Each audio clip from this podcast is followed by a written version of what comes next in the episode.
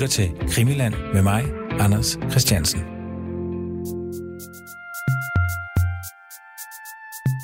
Krimiland det er et program, hvor jeg prøver at omdanne store, væsentlige forbrydelser til fiktion.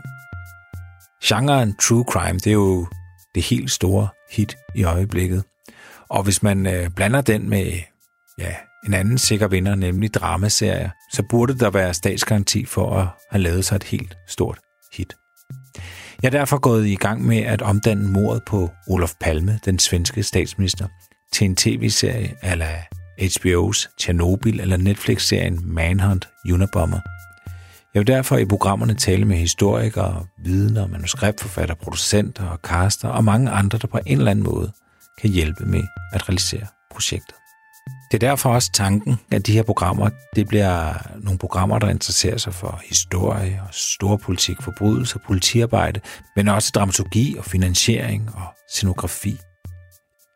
I denne her udsendelse, der får jeg besøg af manuskriptforfatteren Nikolaj Scherfi. Han skal hjælpe mig med at komme i gang med manuskriptet til historien. Nikolaj har blandt andet været med til at skrive krimiserien Broen. Derudover så kan du høre historiker og palmemors ekspert Anders Aarhus fremlægge de førende sammensværgelsesteorier, der findes vedrørende mordet på den svenske statsminister. Det blev total förvirring här. Är det verkligen Olof Palme som är skjuten? Ja, det är det. Och han död? Eller Ja, han är inte dödförklarad, men... han är inte dödförklarad, men det kan man väl nästan säga. Jeg siger ikke, at de er morder. Jeg siger ikke, at de har noget som helst med det at gøre. Det, det, det bare drejer sig om, det er, at det er folk, der bevæger sig rundt i gernings, det område, hvor gerningsstedet er. De gør det i minutterne op til mordet. Og det er det, som de folk, der har haft mistanker i forhold til politiet, det er sådan nogle folk som dem, de har interesseret sig. Ikväll ska vi syna och värdera de så kallade polisspåren.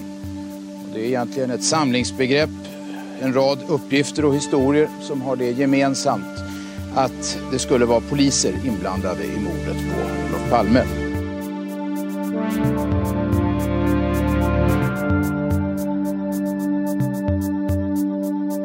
Hvorfor skulle Palme myrdes? Mm. Vi har haft altså en eller anden form for politisammensværgelse. Mm. I den fortælling, altså i konspirationen af det politiet, har den et motiv? Ja, det har den. Det, det, det går sådan overordnet ind under det motiv, som man har kaldt landsforrædersporet, har man kaldt det. Det er noget, som dygtige svenske journalister har gravet rigtig meget i og lavet dokumentarer om. Og det, har, det, det, det skal ses sådan i den overordnede situation på det tidspunkt. Sverige er et neutralt land. Det er hverken medlem af NATO eller medlem af Østblokken. Det er et land, der står frit midt imellem blokkene, og derfor også har på det tidspunkt, og så dels har Sverige det også endnu, sådan lidt en speciel position i verden, for nu at sige det lige ud. Det er sådan et, et, et, øh, et, et, et, et, et progressivt skandinavisk idealsamfund, som historisk set i perioden fra den kolde krig og frem efter har stået uafhængigt af blokken. Man har kunnet kritisere USA's krig i Vietnam. Det var noget af det, Ulf Palme jo gjorde meget direkte og meget, meget konkret. Så konkret, så på, der på et tidspunkt jo ikke var nogen diplomatiske forbindelser, først i 70'erne, mellem Sverige og USA. Fordi man simpelthen ikke kunne have en ambassadør, der kunne formidle kontakt imellem de to lande. Der var også kritik af Sovjetunionens fremfærd i Østblokken. Der var svensk støtte til løsrivelsesbevægelser i den tredje verden, til afkolonialisering osv. Så Sverige er sådan et, et land, der på det tidspunkt har en speciel, jeg har snart sagt, sagt en geopolitisk rolle. Og der er ikke nogen tvivl om, at Olof Palme, som ledende svensk politiker i 25-30 år, var personificeringen af det Sverige. Mm. Og det Sverige var det naturligvis ikke alle svenskere, der var begejstrede for. Hvem var ikke begejstret? Ja, det var så det ledende spørgsmål, fordi det er der, hvor den her langstrakte og også sådan både abstrakte, men også meget konkret idé om i anførselstegn landsforræderen Olof Palme kommer. Fordi på det tidspunkt, midt i 80'erne, er der jo kommet det, man har kaldt den nye kolde krig. Altså, dels fordi Sovjetunionen vedbliver med at være der, og vedbliver med at have sit hårde greb om Østeuropa, til trods for, at der sker nogle ting på det tidspunkt øh, i Polen og Tjekoslovakiet. Altså, at der er en indre opposition. Så har de stadigvæk det jernhårde greb om Østeuropa, og så samtidig så er der kommet en ny administration i Amerika. Der er kommet Reagan-administrationen, som mener, at vestmagterne kan vinde den kolde krig ved at trække, så at sige, trække tippet væk under Sovjetunionen ved at blandt andet at opruste, men også ved i højere grad sådan at spille med på den økonomiske overlegenhed, man havde. Og i den konflikt, så talte sådan en som Palme, men også andre med ham, det danske socialdemokrati for eksempel, om sådan, man havde sådan en idé, der hed fælles sikkerhed, at man kunne opnå afspænding i verden, afspænding mellem blokkene, ved afrustning og ved at lave nogle aftaler på tværs af blokkene. Øst og vest. Og der var der kredse i Sverige, der mente, at Palme var for eftergivet. Altså, stor del af den svenske neutralitet var egentlig en illusion, fordi Sverige var jo et vest, vestligt land med, med ganske vist kontrolleret, men med, med markedsøkonomi og med frie valg og med en fri presse. Så Sverige var et vestligt land i den forstand. Og det var der mange i Sverige, der ønskede, at Sverige i højere grad skulle være. Altså, man kunne godt være neutrale, men man havde sit hjerte med Vestblok. Og der var mange, altså nogen, et eller andet sted mellem nogen og mange, der mente, at Palme var en trussel i forhold til det. Palme var for sovjetvenlig. Mm. Han skulle, som jeg nævnte, og apropos det der med, at vi skal kigge efter en, eller man i hvert fald kan kigge efter en aktuel baggrund for, hvorfor, hvorfor mordet sker. Palme skulle på statsbesøg i Sovjetunionen i april-maj 1986. Og han blev som bekendt myrdet sidst i februar, så ganske kort tid efter. Og de kredse, hvor man var nervøse for, at Palme, Palme som statsminister, regeringen Palme, var for venlige mod Sovjetunionen. Var man meget oprørt over det her statsbesøg. Over Palmes internationale arbejde med afspænding og forsoning mellem blokkene. Men hvorfor hører den ind under teorien om, altså, at det svenske politi skulle spille en rolle imod på Palme? det, det gør den, fordi at de folk, vi jo ved, fordi det var, det, det var jo, kan man sige, en åndslinje, der var, der var kendt i offentligheden. Der var en offentlig debat, folk udgav tidsskrifter og skrev indlæg i aviserne osv. Så, videre. så hele det her bagtæppe, jeg skitserede, det her synspunkt med, at Palme han var sådan, det var jo kendt i offentligheden. Og det havde også en vis resonans bestemte steder. Man ved, at den opfattelse med, at Palme var en eller anden form for landsforræder, havde genklang inden for militære kredse og også inden for kredse i politiet.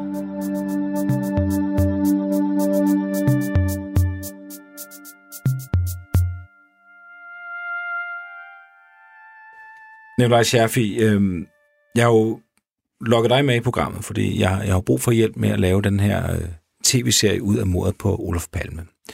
Du er jo manuskriptforfatter. Du har været med til at skrive Broen, øh, DR's dramaserie. Fire sæsoner. Og i øjeblikket, der arbejder du faktisk på en, øh, et projekt om Scandinavian Star, som du ikke kan sige for meget om. Nej, det må, det må vente til, den kommer. Jeg kan godt sige nogle generelle ting, og, men jeg kan ikke gå ind og fortælle øh, kan man sige, øh, helt i detaljer. Men, det- men, men du sidder så lidt i den samme situation, som, som jeg gør. Altså, du har øh, et stykke nordisk historie. Ja, det, altså Scandinavian Star, det er jo den største morsag i, i, i Norden overhovedet. 159 mennesker dør ved en pyromanbrand på en færge Ja. i 1990. Og man ved heller ikke, hvem der står bag. Nej, så vi er jo lidt i samme båd. Øh, men du har væsentligt mere erfaring, end, end jeg har. Og du har jo også, øh, ved siden af at du selv skriver, så har du jo også øh, været, været konsulent, og du hjælper jo også tit folk med at udvikle manuskripter og alle de her ting. Så derfor tænker jeg, at du måske vil være rigtig god for mig at snakke med. Men jeg vil egentlig godt starte med at spørge, sådan helt basic, hvad, hvad gør jeg? Altså nu har jeg den her idé om, at øh, jeg skal omforme det her, men hvor, hvor skal jeg egentlig starte i forhold altså, til... At, jeg tror, hvis det var mig, mm, øh, så vil jeg kigge på, at øh, noget af det, der er vigtigt, når man laver krimier, og det er sådan set, at man laver du ved, sådan nogle krimier, der tager udgangspunkt i historiske begivenheder, eller mere er ren, øh, kan man sige, noget, man finder på, øh, så er det at finde ud af, hvad er ligesom high-konceptet? Hvad er det særlige i lige den her krimi? Fordi der er mange krimier, og noget af det, der er vigtigt ved krimier, det er jo ligesom, at de skal være lidt anderledes fortalt, have nogle lidt andre vinkler, have en, et andet tilgangsmåde, end, øh, end, hvad, hvad han har gjort tidligere. Og det vil jeg også sige her, man skulle ligesom kigge på, øh, øh, øh, hvad er egentlig det særlige greb her, og hvor man kan sige, også det særlige greb kan være styrende i forhold til, at den bliver kørt til måls. Mm. Øh, det er den ene ting. Den anden ting, som vi selv fandt ud af, øh, da vi lavede øh, øh, øh, broen, og der, der vil jeg slet ikke komme ind og snakke på om, omkring øh, øh, øh, øh, Scandinavian Star, men da vi lavede broen, der var den nøglen for os, da vi lavede den, og det vil jeg også sige er en udfordring her. Nøglen for os dengang, det var, at vi fandt ud af, hvordan den skulle slutte. Det vil sige, at vi fandt ud af, hvad var det egentlig morderens projekt var, og hvordan skulle vi i sådan meget grove træk have, at den skulle slutte, og så tænkte vi faktisk historien baglæns derfra. Og det vil jeg sige også, hvis man ligesom kan i den proces, du er i, kan finde ud af, hvad er det for en slutning, du gerne vil have. Mm.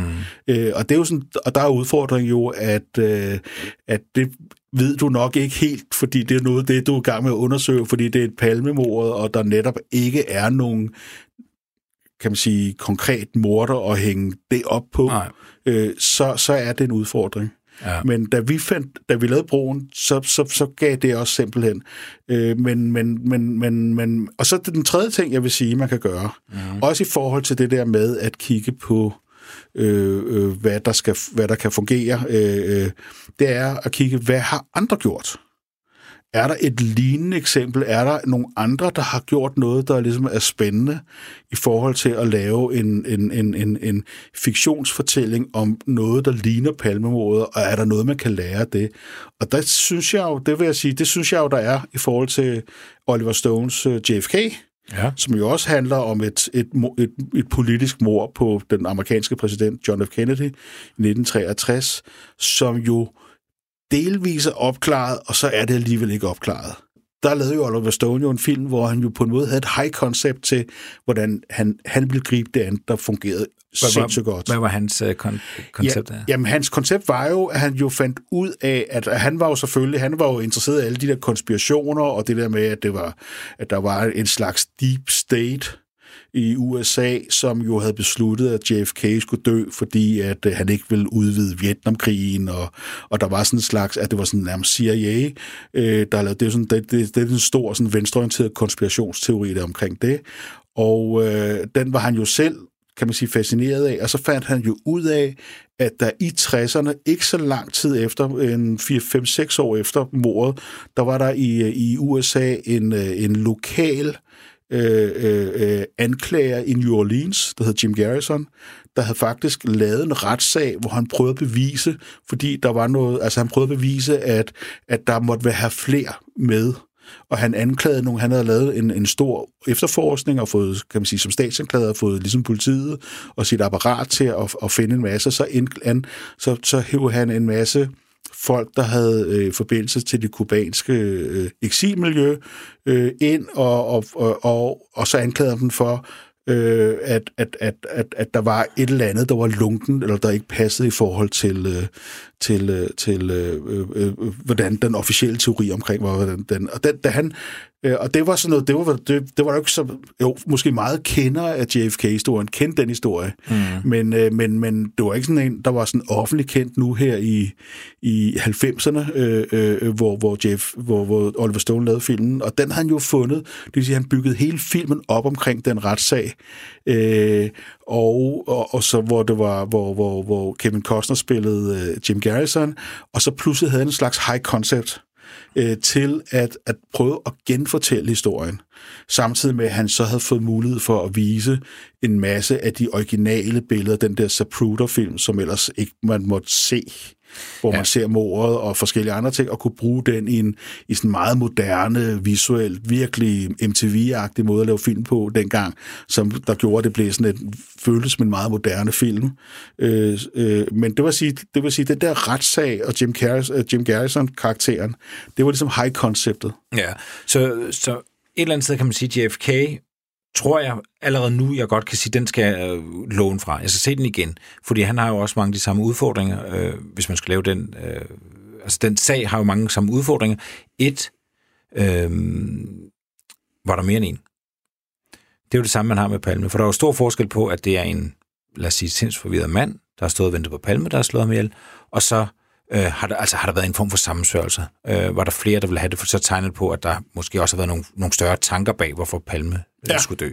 Og så JFK har jo også den, hvis jeg ikke husker forkert, den slutter jo heller ikke med, at Hercule Poirot peger på en i kaminstuen og siger, det var dig, der gjorde det. Der er jo ikke sådan en... Øh, Nej, ved, har en åben slutning, faktisk. har en åben slutning. Ja, ja, fordi han vinder ikke. Nej. Jim Garrison, øh, øh, statsanklageren der New Han vinder ikke den sag. Han bliver på en eller anden måde en, en smuk taber. Mm. Øh, øh, og øh, så det står ligesom åbent. Det er som om systemet vinder til sidst. Ja. Øh, og han, det han ligesom, du ved, det han er kommet frem til, at den, den, den fortælling, han også, han, der er sådan nogle, der er også en, en, en virkelig god scene i den, hvor, hvor han snakker med sådan en deep throat i Pentagon, der fortæller virkeligheden, hvordan det handler om. Men det kan han ikke bruge, som ved han, det vil sige, man får at vide alt det der. Ja. Øh, men man kan ikke bruge det, men det vil sige, man får en, for, man, man slutter med, man tror, man godt ved det, men det er ikke endelig bevist. Ja. Og og er det tilfredsstillende nok? Egentlig? Altså, jeg forestiller at jeg nu skal lave en, en, en, en serie i 8. Jeg, jeg, jeg ved ikke, hvorfor, det kan vi også snakke om senere. Jeg får som 6 til 8 afsnit, den her serie, en afrundet serie. Kan jeg godt være det bekendt? Kan jeg godt være det bekendt over for, for seerne, at øh, jeg ikke kommer med en, med en løsning til sidst? Ja, men så skal du nemlig gøre noget andet. Altså, så skal du gøre det der, øh, som jo for eksempel øh, øh, øh Oliver Stone gør med JFK, det er, man fortæller noget, man ikke vidste. Altså, fordi han går jo så ind og fortæller en masse ting, og fortæller den om hele den retssag, hvor det hele kom frem, og det der med den magic bullet, mm. øh, og hele den teori. Det vil sige, at det, at, han, at der så tidligt faktisk efter var en slags et forsøg på at få det opklaret, og hvor man fik øh, peget på alle ulogiskheder, også i de officielle, der er jo sådan en stor rapport omkring det, øh, der, øh, øh, der, der, der, der får man jo som, som, som, som publikum en masse at vide, hvis man ikke kan decideret være sådan præcis, at du faktisk kommer til at afsløre det, øh, så, så, så der skal du finde nogle andre ting, der er tilfredsstillende. Jamen altså, lad mig prøve lige at, at sige, hvad jeg tænker så. Nej, Jeg tænker, at hvis jeg kører med en, øh, en slutning, der på en eller anden måde... Altså, kan, altså jeg, jeg låser mig ikke fast på slutningen nu. Nej, men, det, men nu, nej, nu, nu, prøver, nu prøver jeg bare lige med ja. den her. Jeg prøver en slutning, der hedder et eller andet med øh, rødden system. Altså, der er en eller anden øh, sort hånd, usynlig hånd, en, en, en, en dyb stat, der på en eller anden måde har modarbejdet øh, opklaringsarbejdet. Der er indiger på, at det faktisk er måske, der er nogen inde i systemet, der har stået bag mordet. Ja, der er den der teori omkring, at en masse nogle politi, højorienterede politifolk har stået bag det. Som er en, en rigtig, rigtig god teori, og som jeg selvfølgelig allerede nu har, har klistret mig lidt op af. Ikke? Men, men man egentlig kommer til at sidde tilbage med, at det kan ikke opklares, fordi staten vil ikke have, at det bliver opklaret. Øh, så lige meget hvad du gør, så kæmper du. Altså, det, det, det, det er Don Quixote. Altså, ja. op, opklaren, ham der vil det, han, han, han, han kan ikke. Nej. Jeg mener også, man får lidt den fornemmelse med, med JFK-filmen, at han kæmper bragt, men det har været en unfair kamp fra start. Ja, Øhm, så, så den kunne man godt arbejde med. det kan man godt, men den er ikke nok i sig selv. Nå. Den er ikke nok i sig selv, hvis du skal sælge den til Danmarks Radio eller SVT mm. eller whoever. Fordi de vil sige, den, den, har, den er, har de fået 20 forslag om folk, der har prøvet. Okay. Uh, du er ikke den første, der gerne vil lave en serie om, øh, om, om, om, om palmemordet. Øh, jeg har ikke selv været involveret i noget, men jeg har hørt flere, der gerne har ville gøre det. Og så det er så åbenbart sådan en, en form for hellig gral, eller hvad der Ja, er. det er sådan, det er fordi, det er jo også, det, det er måske den, den største spektakulære morsager i Skandinavien. Altså, det kan godt være, at vi har, med Scandinavian Star, har den med flest døde, men det her, det er måske den mest prominente moroffer overhovedet, ja. der har været den svenske statsminister.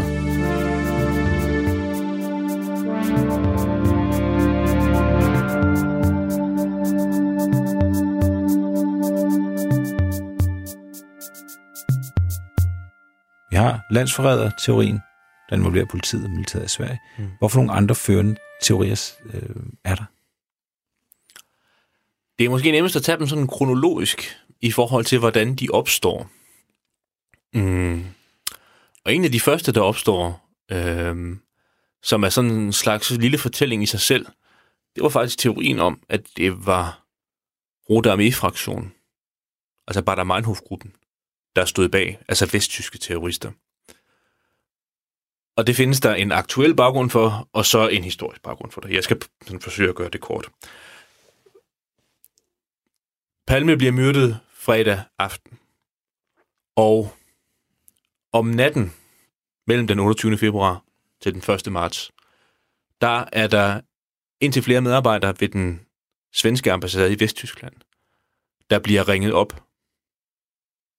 Nogen når at tage telefonen, andre tager den ikke, hvor der så er nogen, der siger, jeg kan ikke huske det ordret, men de siger, det her er Røde Armee-fraktion, vi har myrdet jeres statsminister. Og så ja. bliver der lagt på. Og det er jo selvfølgelig interessant ud fra to perspektiver. For det første, så bliver de ringet op på et tidspunkt, hvor der faktisk ikke er så mange endnu, navnlig ikke i udlandet, der er klar over, at Palme er blevet myrdet. For det andet, så nogle af dem, der bliver ringet op, det er jo ikke, det er ikke folk, der står i telefonbogen. Altså, de bliver ringet op ved deres tjenestetelefon, hvor der er nogen, der siger, det her er Røde Armé-fraktionen, vi har myrdet jeres statsminister.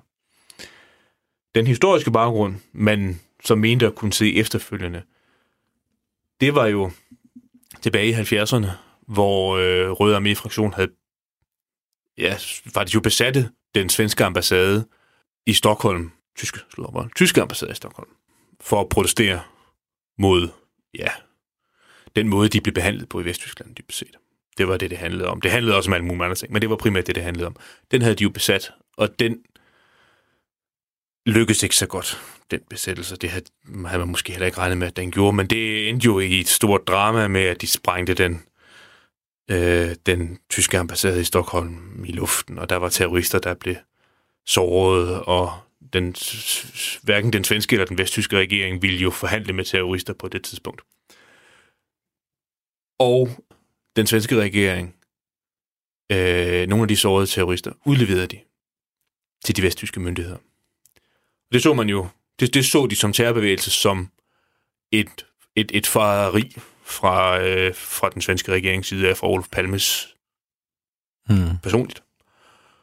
Det var, det var det, man gættede på, der var motivet. Først så fik man oplysningen om, at de her telefonopkald havde været her, og så kløede man sig i håret og tænkte over, hvad, hvad, hvad kan det skyldes? Det skyldes formentlig den her øh, affære midt i 70'erne. Men efterfølgende, så f- f- kunne man ikke sådan efterforskningsmæssigt finde noget belæg for, at det skulle være vesttysk terrorisme. Den måde, mordet blev begået på, passede ikke overens med den måde, hvordan Rotarmé-fraktionen plejede at operere. Normalt så plejede de også, hvis de foretog sig noget, så plejede de at sende sådan nogle alenlange manifester ud, der ja. forklarede, hvorfor man havde gjort, som man havde gjort. Så det var sådan den første sammensværgelse, der kom frem, men den, den er, er lagt til side i dag. Mm. Der er ikke noget at komme efter, men Nej. den, den tog en del opmærksomhed den første tid efter mordet. Men opkaldet er da interessant.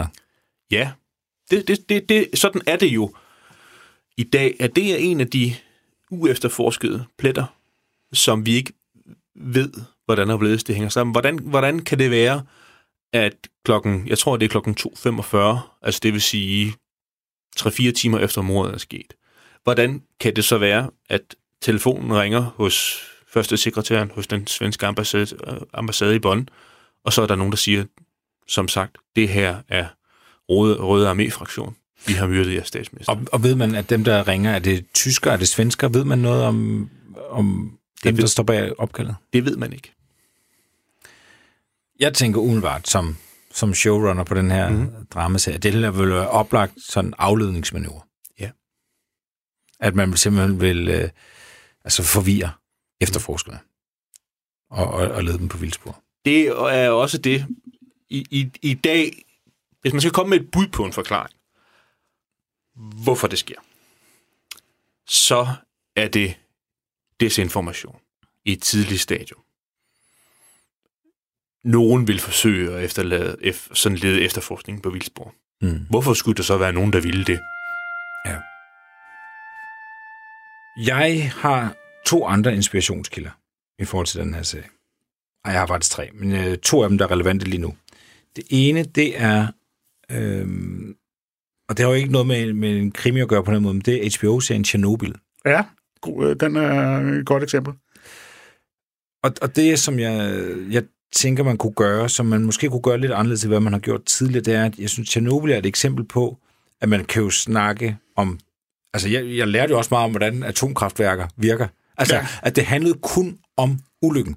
Mm-hmm. Altså, den handlede, jo, der var selvfølgelig også nogle, nogle sidehistorier, men, men det her intense fokus på, på selve ulykken, og du lærer, at aldrig har en geiger til at været så, så, så spændende, øh, at, at jeg tænker, at der på en eller anden måde er noget i tidsånden med, at man er ikke bange for, du ved, at nørde helt ned i en eller anden form for opklaringsarbejde, eller reporter og alle de her ting, som jeg tænker, måske kunne åbne for, at man også kunne dykke ned i nogle af alle de rapporter, der er lavet om Palme. At man ikke, Det er skal, rigtigt. være, Det er at man ikke skal være så bange for, Nej, nej. Øh, man kan Det- lave sådan et ultrafokus på opklaringsarbejdet.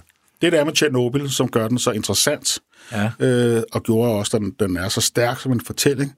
Det er jo en fortælling, alle kender med det her, øh, øh, det her øh, øh, færdelige ulykke. Øh, det, den så går ind og gør, det er, at den, den går ind og fortæller netop nogle ukendte historier omkring de videnskabsmænd, og dem for inden for det politiske system, der prøvede at forhindre, at, at ulykken ikke består. Hele den der kamp, der var i dagene efter for ikke, at, at det hele lortet skulle eksplodere for alvor og forene hele verden. Og hvad skulle man så ligesom gøre? Mm. Øh, øh, og det er klart, hvis du også kan finde det, det element, noget netop, der er... er- Og den historie var der ingen, der kendte. Mm. Vidste godt, at nogle brandmænd, der døde og sådan noget, men man vidste ikke, hvordan det russiske videnskabssamfund og nogle, nogle folk øh, derindefra havde været nogle, kan man sige, helte. Mm. Øh, øh, og på en måde også offer sig liv, fordi de selv også blev så strålet. Øh, øh, øh, og, og, og, og, og, men øh, så, så hvis man kan finde det, fordi den, den fremkalder også en historie, der ikke er kendt tidligere, ja. omkring hvad skete der bag facaden. Ja. Og der får jeg jo straks et andet udfordring, for du sagde ordet held. At der har været nogle helte Ja. her, ikke? Og der er selvfølgelig i Tjernobyl, der er en videnskabsmand, som, som absolut fremstår som held, og så er der selvfølgelig dem, der offrer sig for... Ja, og så er der også ham, den politikeren, øh, ham, som, øh, altså Stellan Skarsgård, der spiller, mm. som er en af systemets mand, mm. men som går ind øh, og virkelig hardcore går ind og prøver at sige, okay, og ofre sit liv også. Altså fordi ja. han får så meget stråling, så han godt ved, at han ikke kommer til at, til at overleve sig langt. Øh, eller, øh, men han går så ind, selvom han er systemets mand, og så er han ligesom, du ved, hjælperen til videnskabsmanden, der ved, hvordan man skal prøve at forhindre det. Ja. Og, og der får jeg jo så den udfordring her, fordi hvis jeg skal på en eller anden måde pege på en held, som jeg kan, som jeg kan binde historien op på, så synes jeg, jeg er lidt udfordret, fordi hvem Sørensen er en held her. Altså det mest oplagte at tage, når vi går videre, og også fortsat kronologisk, mm. det er PKK. Den ja. kurdiske løsrivelses- og terrorbevægelse, Ja. som jo også er kendt i dag.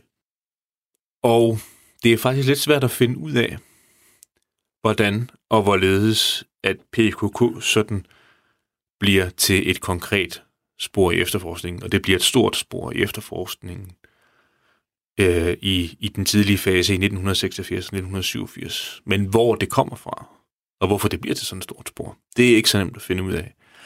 Altså, der er, det, det, det hviler på to grundpiller. Det hviler på den grundpille, at PKK fandtes i Sverige. De havde, øh, og kurder, altså der var kurder i Sverige på det tidspunkt. Øh, Sverige havde øh, taget imod flygtede kurder og lavet dem bo i Sverige. Det andet ben, det står på, det er så til gengæld, at en ting var, at man havde taget imod kurderne. Men for officielt hold var man ikke så begejstret for PKK, fordi man vidste jo godt, at PKK som kurdisk organisation anvendte vold. Det, de anvendte ikke kun vold i deres løsrivelsesbestræbelser i Tyrkiet, men, men, men, men partiets sådan nationale aflæggere rundt omkring, både i Tyskland og i Sverige, brugte også vold. De brugte faktisk primært en del en intern vold, kurder imellem, som sådan en slags, hvad kan man kalde det, klanmæssig disciplinering Mm. og al den slags ting. Og der gik den svenske position sådan også lidt på de to ben. Man vil gerne, man vil gerne tilbyde kurderne et sted at være, man vil bare selvfølgelig ikke have terrorister.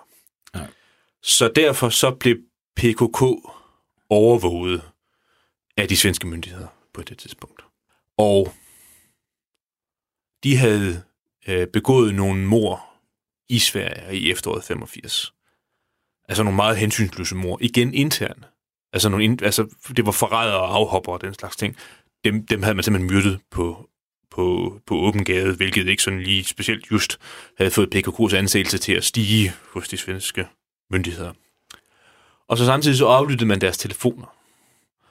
Og de her telefonsamtaler var sådan ret kryptiske, men pegede i retning af, at PKK forberedte et eller andet stort i januar, februar, marts 1986. Det blev så ikke mindst af den første efterforskningsleder, Hans Holmer, øh, til det store dyr i åbenbaring, havde jeg så sagt. Det store, tidlige spor, at Palme var en fjende af PKK, fordi de blev overvåget og forfulgt, og fordi at de blev anset for at være terrorister, altså organisationen blev anset for at være terroristisk af den svenske regering. Mm. Så det var der, det motiv, det skulle komme fra. Og det, det brugt, som sagt, det brugte efterforskningen ret store kræfter på. Øh, og man lavede også øh, på et tidspunkt, først i 1987, nogle, en meget, meget stor aktion, hvor man lavede retsjære hjemme hos en masse af de her PKK, og håbede på, at man kunne finde et eller andet, der satte dem i forbindelse med mordet. Men der var ikke rigtig nogen substans, og det er der heller ikke, det er der sådan set heller ikke i dag. Øh, du kan finde de her fragmenter, som jeg skitserer, men der er ikke nogen, der, er ikke nogen, der har skrevet øh, forenklet sagt en bog, der hedder Hvorfor myrdede PKK Olof Palme? Mm. Den kan du ikke gå til i dag mm. og finde. Men ikke desto mindre så optog de en hel del tid i den første fase af efterforskningen. Mm. Men den, det løber jo ud i sandet. Der, det fører ikke til noget. Det, det, det fører ikke til noget. Det løber ud i sandet og, og mm. bliver lidt apropos det, vi talte om med, med, med, med Røde Armé-fraktion. Altså nok i højere grad et spørgsmål om, om der var nogen, der ville lede efterforskningen på vildspor.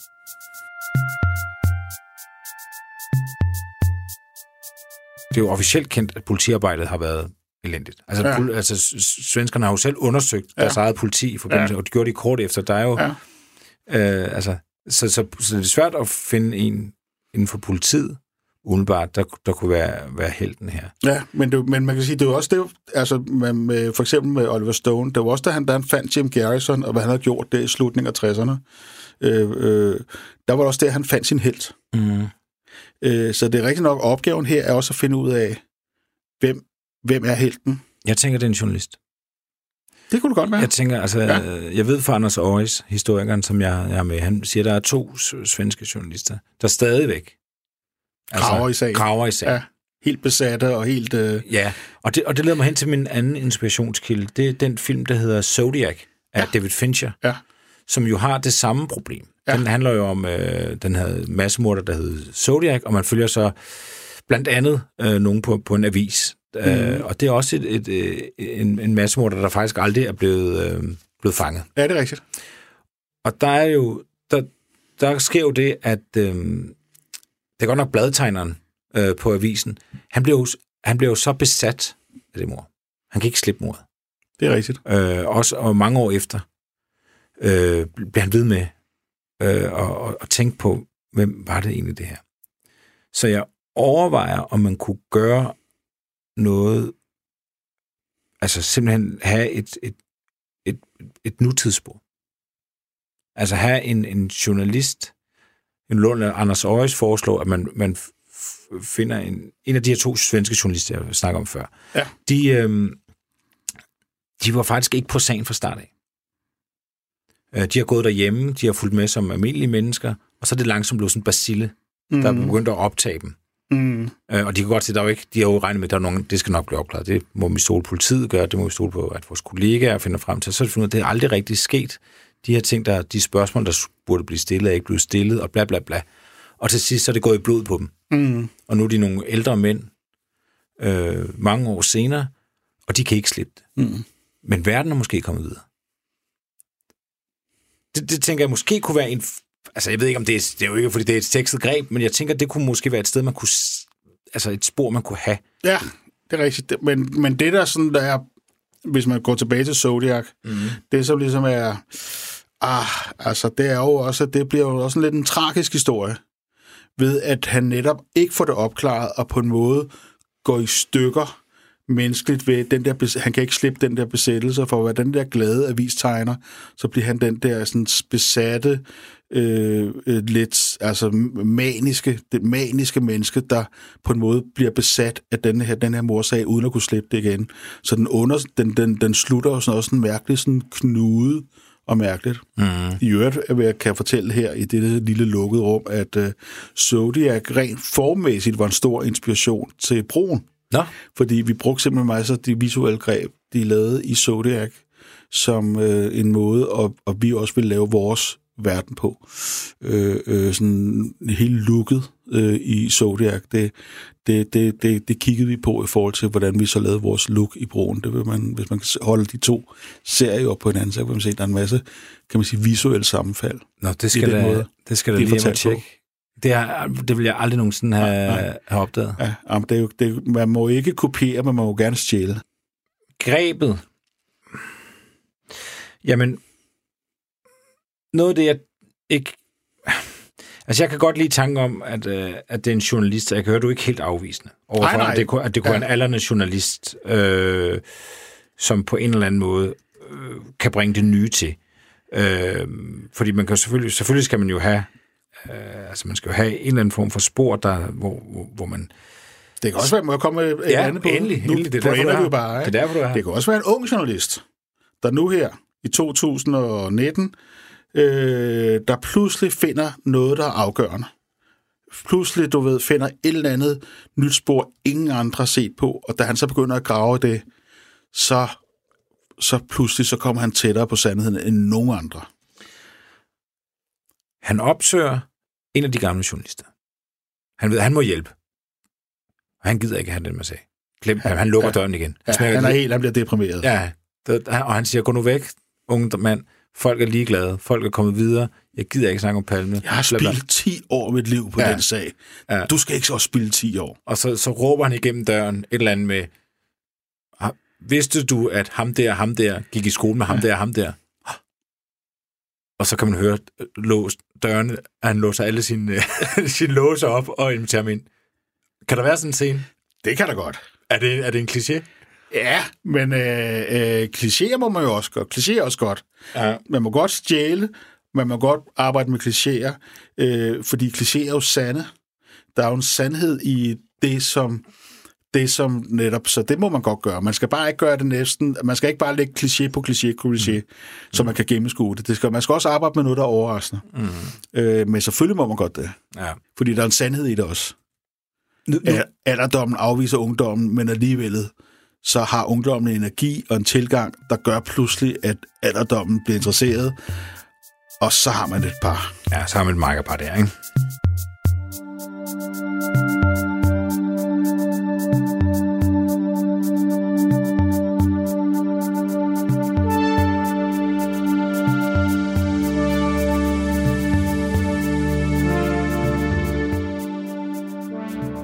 Den svenske position i verden på det tidspunkt, var det helt naturligt, at Sverige var et centrum for kritikken af apartheidstyret og bestræbelserne på at øh, indføre økonomiske sanktioner og slippe af med apartheidstyret. Det, det, det, det var noget, hvor Sverige engagerede sig mm. rigtig meget i fra, fra et tidligt stadium. Øhm, og man støttede også ANC Nelson Mandela er den store identifikationsfaktor i dag, fordi det er ham, vi alle sammen kender. Mm. Men ANC fandtes jo også, selvom Nelson Mandela sad i fængsel. Mm. Den svenske regering støttede ANC direkte, og var nogle af dem, der kæmpede meget, meget hårdt for, at man skulle opnå internationale altså man skulle blive enige om internationale sanktioner, økonomiske sanktioner mod apartheidstyret, mm. så, så man kunne undergrave det. Uh, apartheid kan ikke reformeres, det skal afskaffes. Det er jo sådan et, et, det, det er et, et ordret citat fra en Olof Palme-tale, og også kendt fra, sådan tror jeg, visse, visse venstreorienterede øh, sådan, øh, plakater hjemme i stuen eller i soveværelset, fordi så var der sådan et silhuetportræt af Olof Palme, og så stod det her citat her nedenunder, som sådan øh, et, eksponent for, at, at, at Palme var en af dem, der, fordi han stod frit i verden, så kunne han sige det, der var rigtigt øh, nemlig at, øh, at man skulle slippe af med det her apartheidstyr. Så mm. det var baggrunden. Og i forlængelse af det, så øh, var det jo naturligt, at øh, den, altså, at apartheidstyret måtte have anset Olof Palme som en fjende. Men og, ud, undskyld, Anders, ja. men udover at man kan sige, at de måske kunne have et motiv til, at han er sgu en irriterende type, det var fedt, hvis han ikke var her, har man så noget sådan substans på den tur? Er der noget, der at holde sydafrikanerne op på? Apartheidstyret? Ja, det er der så faktisk. Men det, der er interessant i den forbindelse, det er, at det styre faldt jo først sammen nogle år efter, at mordet var sket. Altså, øh, øh Mandela bliver løsladt i 1990, og der er sådan en, en lang proces frem til, at der er frie valg i 1994. Og da der så kommer nyt styre til i Sydafrika, så bliver det jo sådan så, at gamle arkiver bliver åbnet, og nogle af de folk, der tidligere kunne gå helt frit rundt, selvom de havde arbejdet for apartheidstyrets efterretningstjeneste og militær og, og hvad det nu måtte være, det, det kom jo i højere grad til offentlighedens kendskab. Og men, men på det tidspunkt, der, der, der fandt man så ud af, at der var, eller kunne have været, der er ikke sådan noget helt, helt stærk substans, men der kunne have været nogen i den sydafrikanske efterretningstjeneste, militære efterretningstjeneste, som lavede operationer, der gik ud på at slippe af med apartheidstyrets fjender, og også bruge vold for at slippe af med dem. Nogle folk, der ikke lod sig hindre af landegrænser eller noget som helst. De opererede i hele verden, og de opererede i det fordægte, og, og, og, og kan have været delagtige mm. i en operation, der har haft til formål at slippe af med Ulf Palme. Mm. Der er sådan set ikke mere konkret i det end det. Der er masser af rygter, der er masser af folk, som arbejdede i, i, i de her kredse her. Øhm, og det svenske politi tog også i midten af 90'erne, altså der sendte man simpelthen en decideret delegation til Sydafrika, der arbejdede i Sydafrika nogle, nogle måneder mere efter det. Men det var ikke noget, man, man, man er kommet videre med. Altså der er ikke, der er ikke sådan... Mm. Vi kan ikke pege på en konkret operation. Vi kan ikke pege på en konkret morder. Vi, der er nogle folk, der er interessante. Vi kan ikke pege på nogen hvis vi sådan skal sammenfatte det, det der taler for det, det er selvfølgelig sådan en logisk mekanisme i retning af, at når, når nogen bliver myrdet, så skal man kigge i retning af dem, der vil have gavn af, at nogen forsvinder. Ja. Og det var en af Olof, det, altså det apartheidstyre, der var en fjenderelation imellem det, Olof Palme stod for, og det, de stod for. Og så har vi och så får vi jobba var en på sitt sätt.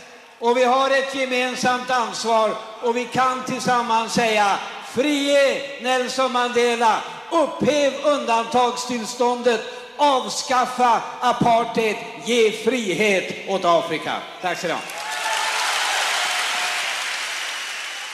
Nu antager jeg, at du er enig øh, med mig i, at jo større komplottet bag mordet er, jo bedre er serien. Altså, i frem for at det var en, lad os sige, en fuld mand, der stod og ventede og skød ham. Frem for at det er en øh, højorienteret, øh, eller hvad det kan være, øh, øh, sammensværgelse der, øh, i, i politiet og militæret, der mener, at han er, han er landsforræder, og så derfor har de taget livet af ham. Er det, det federe, at, at, at eller hvad? Ja, der er jeg ikke enig. Nej. Altså, øh, der er jeg ikke enig, fordi det er nogle gange, øh, det, det er altså når man laver for eksempel krimi, overhovedet når man laver fortælling, så leger man jo også med folks forestillingsevner. Mm. Og der handler det hele tiden også om at sige, hvordan kan man overraske den, eller tage lidt røven på den, eller pludselig gøre noget andet. Der er jo masser af fortællinger, der arbejder med, at man som publikum tænker, netop det er en stor konspiration, og så finder man ud af, Gud, det var bare det var en tilfældighed. Det var måske bare en mand, der gik forbi med en pistol, og så snublede han, så gik den af med en fejltagelse, og så kom den til at skyde Palme, og så løber han afsted og gemmer sig. øh, så det, det, er fuldt, altså det er en helt, helt weird tilfældighed, og han er bare så flov over det, så han ikke tør melde sig. Øh, øh, Men vil du hellere have den af hånd på hjertet? Eller vil du hellere have, at øh, man optravler en eller anden form for, for sammensværgelse med nogle kræfter højt op i systemet? Jamen, jeg, jeg kan godt se filmen om det, men hvem er så den interessante karakter her? Det er måske ham. Tænk, hvis du, tænk, hvis du havde, havde købt en ulovlig pistol i Stockholm på et værtshus, var lidt halvfuld, øh, kommer gående afsted, og så pludselig, det var jo kold frost, og der var sne, og så snubler du så, og så kommer du til at trykke den af, og så skyder du statsminister, så ser du pludselig, du skyder en mand. Gud, jamen det, jeg kender ham der fra tv eller et eller andet. Det er jo, det er jo palme, og så løber man afsted. Øh, hans liv derefter, det er fandme interessant. Jeg noterer det, så, så løber han hjem til sig og gemmer sig, og han opdager pludselig, at der er alle mulige andre. Der er en anden fulderik, der bliver fanget for mordet, og der sker alt muligt. Men, og hvordan, og på en eller anden måde, hvordan skal han ligesom komme igennem, og hvordan prøver han at skjule det? Det er sådan en historien om at være skyldig i noget, og så håbe, man ikke bliver opdaget. Jeg noterer det, men øhm, Det er måske mere over i komediegenren. Bare et bud. det er et bud. Jamen ved du hvad, jeg, jeg er jo helt åben. Altså, jeg har jo ikke skrevet, jeg har jo ikke skrevet et ord endnu, så, så jeg skal jo ikke komme og spille smart om, Ej, hvad, det skal. på det. Jeg tænker, at jeg skal holde mig så tæt til sandheden som overhovedet muligt. Altså, jeg må ikke, jeg må ikke, jeg må ikke lave fiktion, der går imod kilderne. Altså, Okay, hvis, altså, hvis okay vi det er jo ved, dogme. Det er jo dogme. Ja. det, det, øh, altså selvfølgelig kan jeg jo ikke lave, altså det er jo ikke en dokumentar, det er en fiktion, ja, ja. men, men jeg, jeg vil ikke lave noget, jeg ved er forkert. Nej, okay. Jamen, det er også... Det er cool. Det, jeg, jeg digtede jo bare løs. Ja. Jeg var parat til alt muligt. kan du høre? Ja, men, men det, det synes jeg, men det tænker jeg netop også øh, med, med Tjernobyl i tankerne. Ja. Der er sikkert en masse fejl, og der sidder sikkert nogle nørder, der har fundet ud af alt muligt allerede. Det er der jo altid. Men jeg, det virker på mig som om, at dem, der har lavet serien, meget gerne vil lave en virkelighedstro. Den bygger på, og det er faktisk noget helt nyt, der er på vej, øh, som jeg vil sige, bliver enormt stærkt i de her år. Mm. Den bygger på, at nogle journalister faktisk har skrevet en bog om Tjernobyl-ulykken, der afdækkede hele det forløb, der var bagved. Og så har forfatterne, de har faldet over den her bog og blevet oversat til amerikansk. Så er de faldet over den og sagt, hold kæft, det her kunne man lave en serie om. Mm. Så i virkeligheden, så er de journalister, der har gravet den rigtige historie frem i Tjernobyl, det er dem, der har fundet historien, som så man efterfølgende øh, øh, professionelle filmfolk, øh, manuskriptforfattere, øh, instruktører, du, du, du, kunne lave, folde en film ud om, hvor de så var, lå sig, lå sig meget tæt op af den. Ja. JFK gør jo det samme også. Den mm. tager også, den tager i øvrigt også udgangspunkt. Det er den tog udgangspunkt i den bog, Jim Garrison havde skrevet om retssagen. Han har skrevet en bog om, om, om hele den, det, det der slags, som så øh, øh, Oliver Stone faldt over. Og så sagde han, gud, det er den bog. Og det vil sige, så det er jo, øh, så det der med, og det jeg vil sige med det, det er jo noget af det i de her tider, hvor øh, øh, journalistikken jo på nogle måder er i krise, fordi ingen gider købe aviser eller abonnere, have tingene gratis, hvis det er journalistik, så har man fundet ud af, at det folk gerne vil betale for, det er fiktion. Og, og lige nu sker der en, en, en kæmpe, kan man sige, rejse for fiktionen, eller for journalistikken over fiktionen, ved at der er enormt meget fiktion, der bliver kan man sige, øh, journalistiktungt, eller man laver et, et mix af journalistik og fiktion, øh, som en genre, som er sådan den, en af de nye vindere i, øh, inden for, kan man sige, tv-serieverden. Altså, The Wire er øh, David Simons, der skrev den, var journalist, og den er enormt sådan researchet og journalisttung, og den der nye israelske serie, der hedder Our Boys, øh, er også virkelig går ind og skildrer en, en historisk begivenhed i, i, i Israel omkring øh, et mor på en, øh, en, øh, nogle, nogle jødiske drenge, der er blevet bortført, og så et, et, et, nogle mor på øh, nogle, en palæstinensisk dreng, der skete samtidig i 2014, og var sådan virkelig en, sådan en game changer i Israel omkring sådan noget mentalitet, der pludselig ændrer sig. Mm. Øh, og det går den ind og skildrer fuldstændig nærmest en til en, mm. hvordan det gør. Og det vil sige, at den, den mixer journalistik og, og fiktion på en, på en rigtig interessant måde. Det er noget, og det, øh, Chernobyl gør det samme. Og det er jo en måde, hvor journalistikken pludselig får en stærk værdi igen, fordi gravejournalistikken er noget af det, der har været virkelig krise nu, hvor medierne øh, øh, øh, øh, man ikke længere gider at købe aviser og vil mm. have nyheder gratis på nettet, så, øh, så, og hvor alle aviserne skal spare. Så, men det folk vil gerne se, de vil gerne se tv-serier og så spændende tv-serier. Det vil sige, grave, og vi gør det fuldstændig det samme med, med øh, jeg vil sige, det er det samme, vi gør også med øh, Scandinavian Star. Det er også et forsøg på at tage gravejournalistik ind i en øh, meget mere, kan man sige, øh, tv-serieagtig verden. Mm. Det er jo nu det her dokumentarfilm, men det bliver noget, der kommer til at gå ud højst til et ret stort million publikum i Norden, og bliver vist søndag kl. 20, mm. øh, øh, øh, både Danmark og Norge og i Sverige. Øh, øh, og, og, og på den måde, så, så er det jo noget, hvor journalistikken pludselig kommer bredt ud på en helt ny måde i en tv-serie-sammenhæng. Jamen, det er det, jeg vil købe ind på. Jamen, det er det, jeg vil købe ind på så skal du, øh, så skal du have den gode historie, den hemmelige historie, ja, jeg skal som ingen finde, kender, men som er sand. Jeg skal selvfølgelig finde den bedste, det, det, det bedste journalistiske produkt, jeg overhovedet kan finde. Ikke? Ja, og gerne øh, det hemmelige og de ufortalte historier, og dem, de historier, folk ikke kender. Der er jo, der er jo kort efter øh, palmen blev skudt, så er der et opkald øh, på øh, den svenske ambassade i Bonn, øh, hvor at, øh, telefonen ringer. Der er en, der tager den på ambassaden og så er der en stemme, der siger, vi er ruter med i fraktion. Vi har lige skudt jer statsminister. Og så ligger de på igen. Det er, det er få timer efter. Og der er, altså, dengang, der, der rejste nyheder ikke så hurtigt, som de gør i dag. Det er opkald. Øhm, det er spændende. Det er, jeg ved ikke, hvor heldigt det er. Der er andre end mig, der ved det selvfølgelig. Jeg hørte jeg vidste det faktisk ikke. Nej. Øhm, det, der er i det, det er, at det ikke... Det, det, meget atypisk for Rode med fraktioner at gøre på den måde. De plejede jo altid at skrive et, øh, et 100 sider langt manifest, når, de ja. havde, når de havde gjort et eller andet. Ikke? Så, så og, nogle overvejer det selvfølgelig, at det er en, øh, en, en, en decoy. Ja, det lyder det også dem. Altså, ja, ja. At der er nogen, der prøver at, fra start af at lede politiet på et, på et forkert spor. Ikke? Ja. Det er spændende. Det er spændende. Jeg har også en anden ting. Det er, Øh, og det, det, jeg, ved ikke, jeg ved ikke, hvor meget folk kender til palmesagen. Øh, Men det er jo noget, jeg vil sige, hvis nogle af de her ting ikke er ude, skal du endelig holde det for dig selv. Ikke sige det i radioen. Ikke sige det. Gå ikke ned på en café og sige det.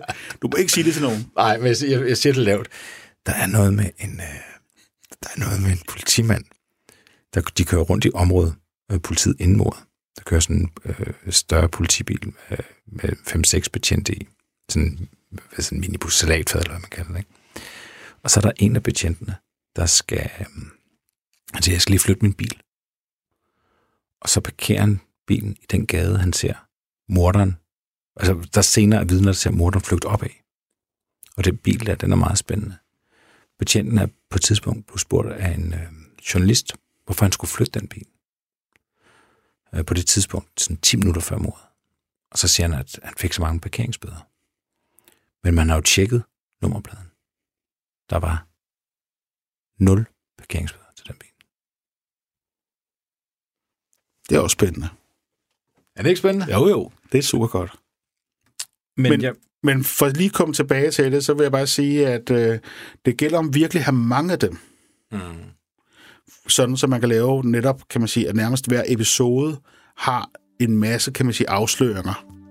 Øh, så er man ligesom, så er man på, godt på vej med noget.